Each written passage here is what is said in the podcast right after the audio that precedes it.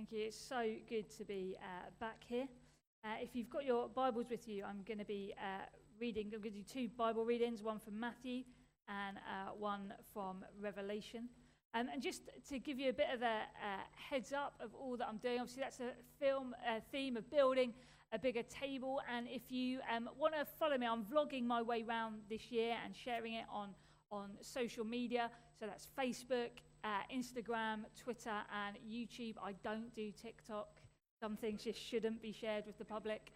Um, and so if you've uh, got a QR scanner or if you've got an iPhone, open a camera app, and if you scan the QR code, you can uh, keep up to date with all that's going on. So please do give me a like, share, or follow. Um, social media bit done. So we're basically, I have the joy, as I've said, of representing Baptists Together in this year. And Baptists Together is 2,000 churches and missional that um, are right at the heart of all that we do is to build healthy churches in relationship with God's mission. God is already on a mission. He's already transforming communities. We've just got to partner with him in what he's doing.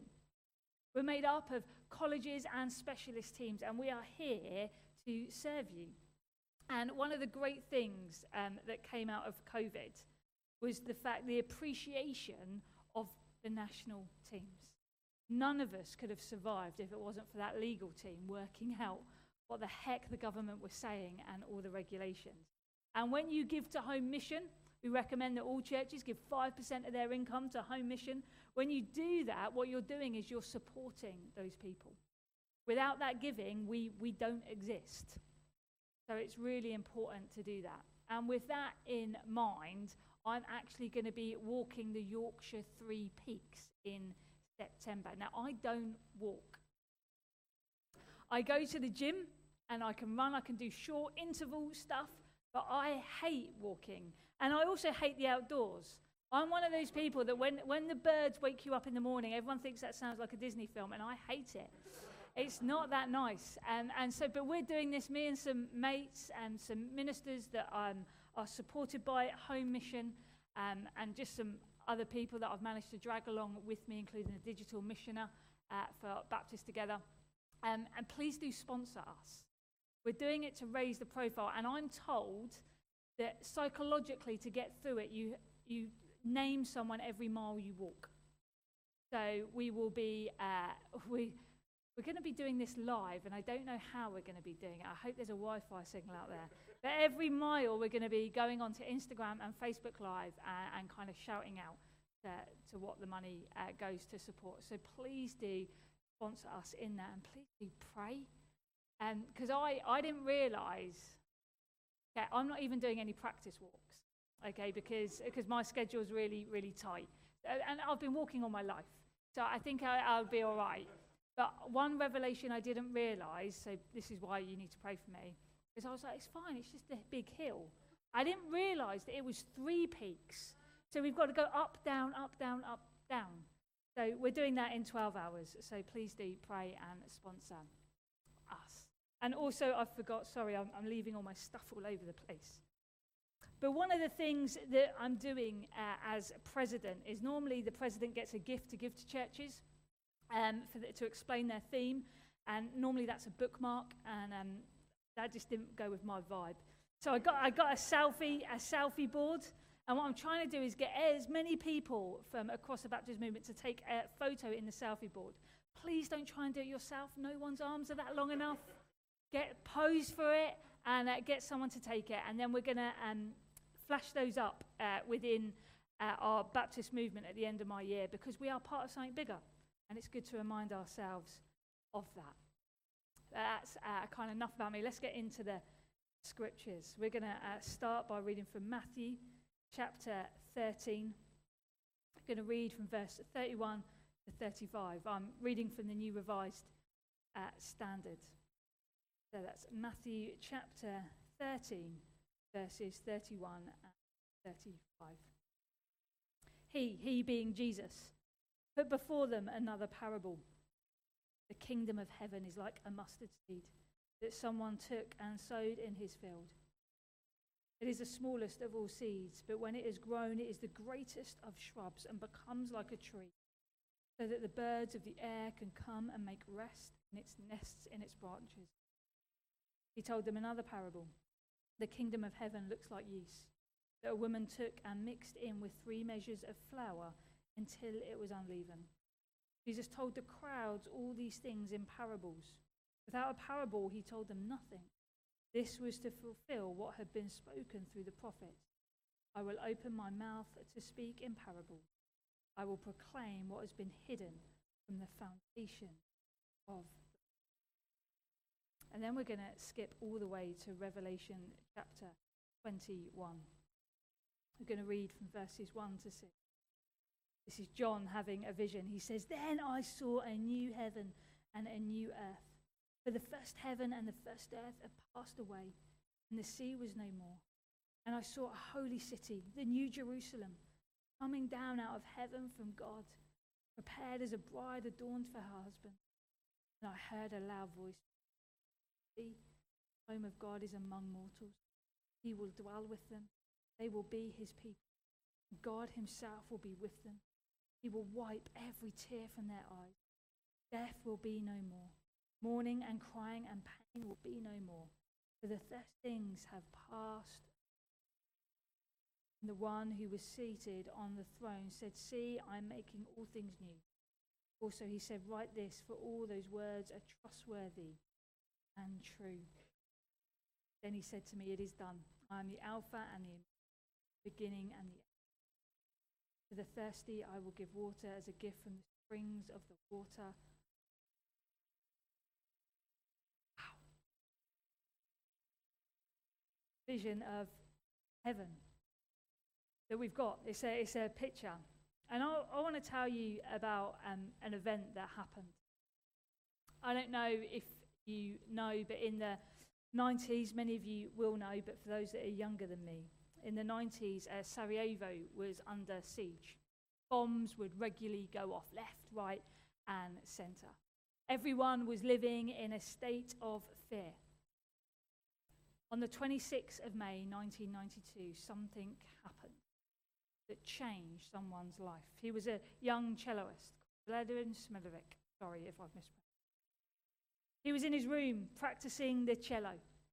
And suddenly, a bomb fell just outside the room that he was playing, and the room violently shook, and his heart shook within him. He ran to the window to see what had happened, and what he saw was the bomb had basically hit the square outside, where there was a whole load of people queuing up for bread, just to get enough food to get throughout that day. In that moment, 22 lives were taken. Buildings completely taken apart, reduced to rubble. And there was obviously heartbreak and trauma, an incredible amount of pain. And trying to process this, he woke up the next morning and he kind of thought, I've got to do something. I can't just sit here, but I don't know what to do. There is so much pain, there is so much agony. I don't know what to do he decided he would do something. So at 4 p.m., which was the time of day the day before when the bomb hit and took those 22 lives, at 4 p.m., he dressed in his tails, he got his cello, he walked into the square outside the place that had been bombed, and he started playing.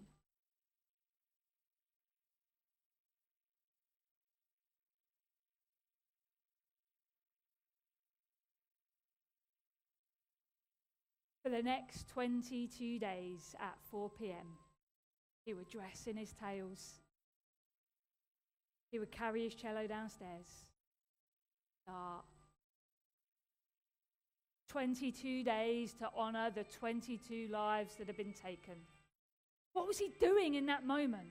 In that moment, he was trying to scatter hope. In a place of despair, he was trying to create another narrative. And as people heard that music, it touched something in their hearts. Something in their hearts said, I want to go. I want to go where that music is.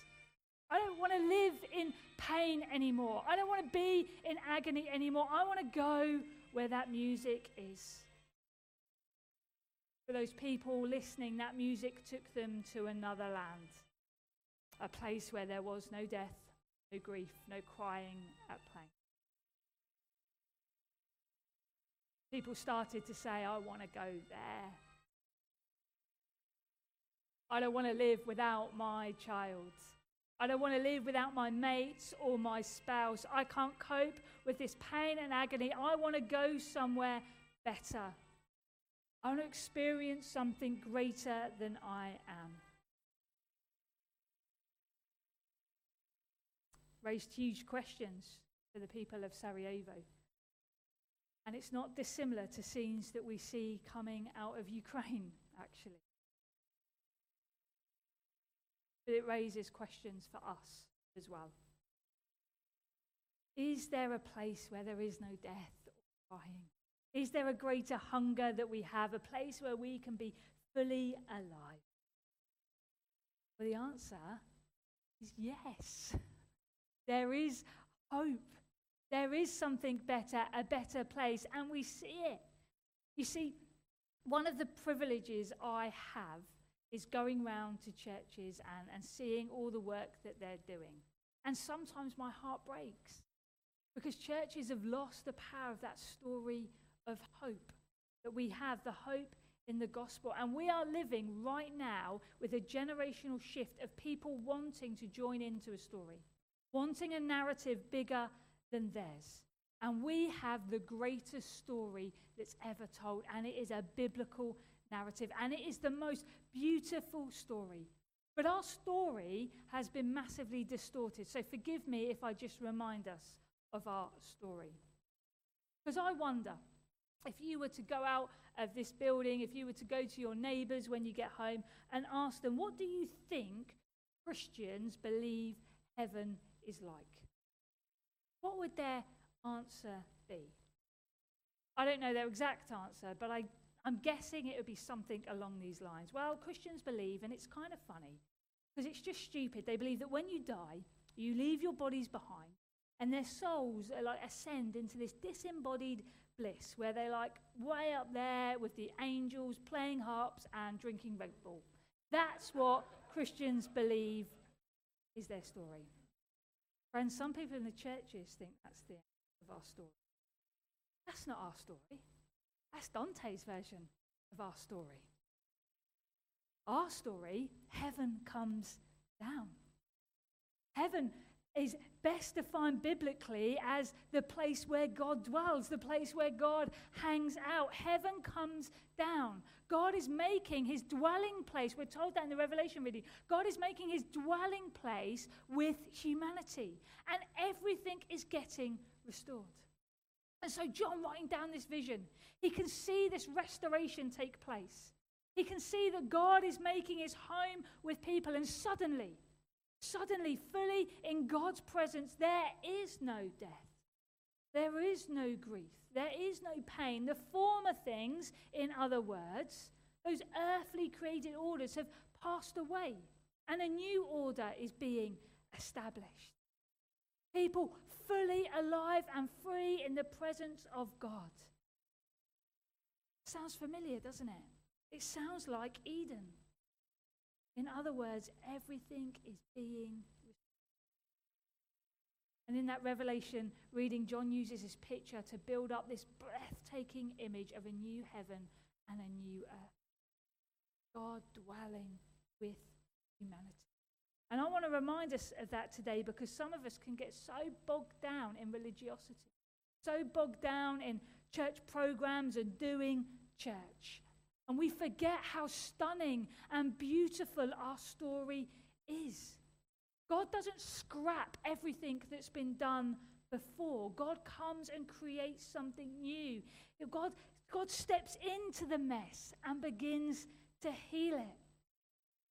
So that as humanity, as sons and daughters of the Most High, we know that God isn't going to scrap everything that's been done before but he's going to bring his restoration and his power into it. That is our story to tell. Way better than drinking Red Bull with the angels. But why would anyone settle for anything different than being fully alive with God? God is on a mission to make all things new, to make your communities new. And how? How does God do that? Well, the answer is Jesus. It's that simple. God wrapping himself in human flesh, the incarnation. God wraps himself in flesh and steps into our pain. Our God is not some distant deity that shouts commands from a sideline. Stop messing up. Here's a few things you got to do. No, that's not our God. Our God jumps into the mess and begins to restore it. He lives, he dies, he shares these parables, he shows us how to live in order that we would be raised to a new life. God steps into our communities and becomes a permanent guest at the table. The word dwell conjures up so many images throughout Scripture of God dwelling in the temple, revealing his glory in the midst of his people. But what we know is the word became flesh and throughout the message version says God pitched his tent up amongst his people and we we get to gaze at his glory. God is coming to live with us forever in our midst and when he does that he brings a healing, a comforting, a celebrating presence. Because of Jesus, that's not just something that's going to happen when you die. That's something that can happen now. And in the midst of uncertain times, in the midst where structures, both in and out the church, seem to fail people so often, we have a hope. But more than that, as disciples, you and I have a responsibility to share this with people. We cannot keep this to ourselves. Why? Because actually, God said, didn't He? God so loved the world that He sent His only Son. We can't love the whole world, but we can love the people God's put our family, our friends, people in our work. When Jesus was around, he taught us what the kingdom of heaven was like, and he used all these parables to say it's like this and so much more. And that's a glimpse that we got in our Matthew reading. It's like this and so much more. I wonder if you could do me a favor and just reach out your hand. Jesus taught us that the kingdom of heaven is at touching distance. The kingdom of heaven is in distance. Put it back now. Was a bit, it was a bit Doctor Who like.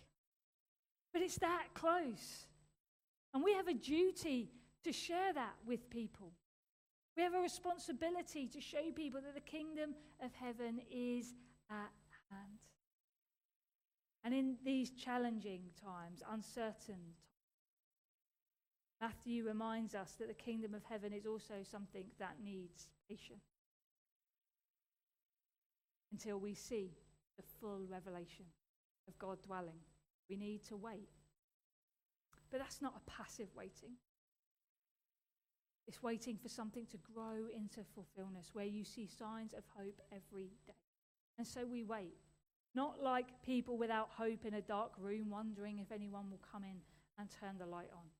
Instead, we wait with a patience like people who get up early in the morning to know that the sun is risen and is waiting for the full brightness.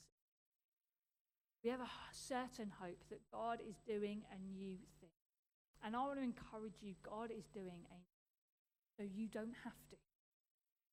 It is not your responsibility to do the new, to create a new agenda for church life. God's already done that. All you've got to do is listen and act. Now, don't get me wrong, that doesn't mean keep the status quo. You need to be rooted in Christ and not in church tradition.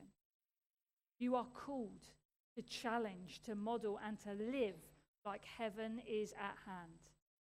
And when you do that, you will find yourself speaking out against him. You will find yourself getting enraged with the treatment of others. When you do that, you will find yourself welcoming other people to the table, even if you don't understand their lifestyle. Because God's put us in. God has called us to be Jesus' hands and feet, and so we are not meant to be distant from our communities either, shouting from the sidelines. We are called to dwell. And when we do, build a bigger table. This really hit me at the start of lockdown. I've been in pastoral ministry for uh, 14 years, and I've always lived in Manses um, and, and the equivalent. So I've always kind of lived fairly local, and everyone has known that the house in which I live in is the Manse, um, which is really helpful. And so what that does is, though, one of my churches was literally like a five-minute walk away, and I used to walk every day to the church to do ministry every day, whether that was to visit the parent group or the school or the Sunday service. I would walk past people every day. In lockdown, I, I was living here and I did literally live next door to the church. And it was the first time I'd ever spoken to my neighbours in the fancies I lived in, more than just the weather. I actually had proper conversations. God really convicted me. For 14 years, I'd been so busy walking past people to do ministry for those who were coming into my space that I forgot to meet people in theirs. I'm not preaching on the parable of the but we need to build a bigger table. A table where God is the permanent guest so that we can say to our communities, our friends, our family, their kingdom of heaven is like this and so much. See, the prophet Isaiah prophesied about a banqueting table, which is why we get the images we get in Revelation 21. A rich feast. God speaks and dwells, and we as churches need to throw the best parties. We do. It's really important. Why? Because God did it. The images of what heaven is like is parties. You wouldn't know that by being and hanging out in some of our churches. I know you're not like that. But the vision in Revelation 21 is the party to end all parties. And in a world where we live in a place that is characterized by oppression and arrogance and hatred and death and mourning, these last chapters in Revelation take up their promises in Isaiah. Time when God will wipe away every and invite people to. Of course, we live in this paradox of now and not yet. And so sometimes there will be pain, there will be tears, and we won't have the answers. Again, it's not your responsibility to have the answers or to wipe away the tears or take everyone your responsibility is to dwell with them, to sit with them, host. Hospitality is so important. We come to building a bigger table. And hospitality, my friends, is different from social entertaining. Social entertaining is all about you as a host. You know, you've got to make sure your house is tidy, the food has got to be cooked to perfection. You, as host, must appear calm and relaxed times.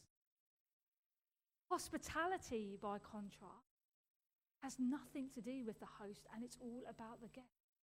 Whether that person needs a listening ear, a place to stay, or a warm meal. Hospitality can happen in a messy church, a messy home. Hospitality can happen where the main course is beans on toast because it's about about spending. As a church, never get too busy or tired on offer. Those that are like you and those that are. When we dwell with people, we will show them the kingdom of heaven. So, God being the permanent guest at that table means others join in. We can't heal our community, but we can show a glimpse. The simple act of sharing space with others is a sacred. When we create that environment, when we show hospitality, we become authentic, hopeful, compassionate, challenging, and Jesus focused. God is coming to live forever in our midst, the healing, celebrating, comforting presence. Friends, the kingdom of heaven is at hand. And you and I, you and I get to partner with God to show others our story, our calling, kingdom of heaven, like this.